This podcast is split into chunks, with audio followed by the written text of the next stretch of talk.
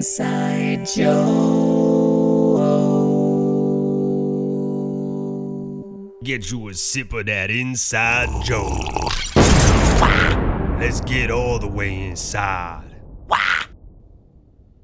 Wow, wow, wow. It is Wednesday, November 17th. Some call Wednesday Hump Day. And if you're like me, you always wonder why is it called Hump Day?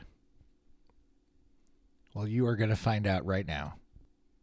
The term Hump Day first appeared in the 1960s in North America. Hump Day is based on the idea that the work week is a mountain one must climb. Oh my gosh, that's it. Well, that was disappointing. I think we all kind of knew that. Have you ever wondered why Wednesday is called Wednesday? I looked this up and it is actually extremely obvious. I'm a little bit embarrassed that I don't know the answer to this, but Wednesday is named for the god Woden, who is paralleled with the Roman god Mercury, probably because both gods shared attributes of eloquence, the ability to travel, and the guardian of the dead. Of course.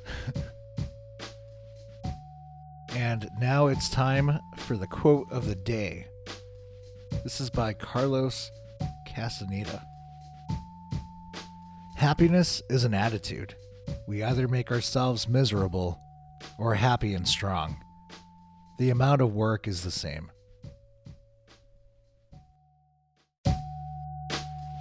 And now it's time for a new segment I like to call Quotes I Don't Understand. Now, the first, I guess, quotable person that we're going to be talking about today is Marilyn Monroe. You know, throughout my years on social media, all the way back from college when Facebook started to get more and more popular, you would always see these Marilyn Monroe quotes come up.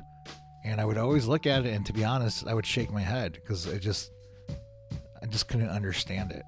Now, that's not to hate on Marilyn Monroe or the person that posted it.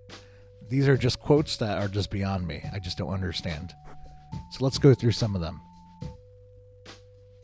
Give a girl the right shoes, and she can conquer the world. Now, at first glance, that sounds really dumb, but maybe she's talking about give a girl the right tools, and she could conquer the world.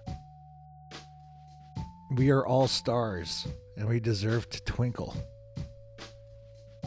Mean, it's not my cup of tea, but I, you know, I like the positivity. All right, the next one. I'm trying to find myself. Sometimes that's not easy. Well, that's a good quote. That, that's one I could get behind. All right, that was. that's the that's the end of this segment of quotes I don't understand uh, with Marilyn Monroe. Uh, in conclusion, I think I understand. And now it's time for the joke of the day. Why aren't koalas actually bears? They don't meet the qualifications. Like and subscribe. Until next time, be good. Real good.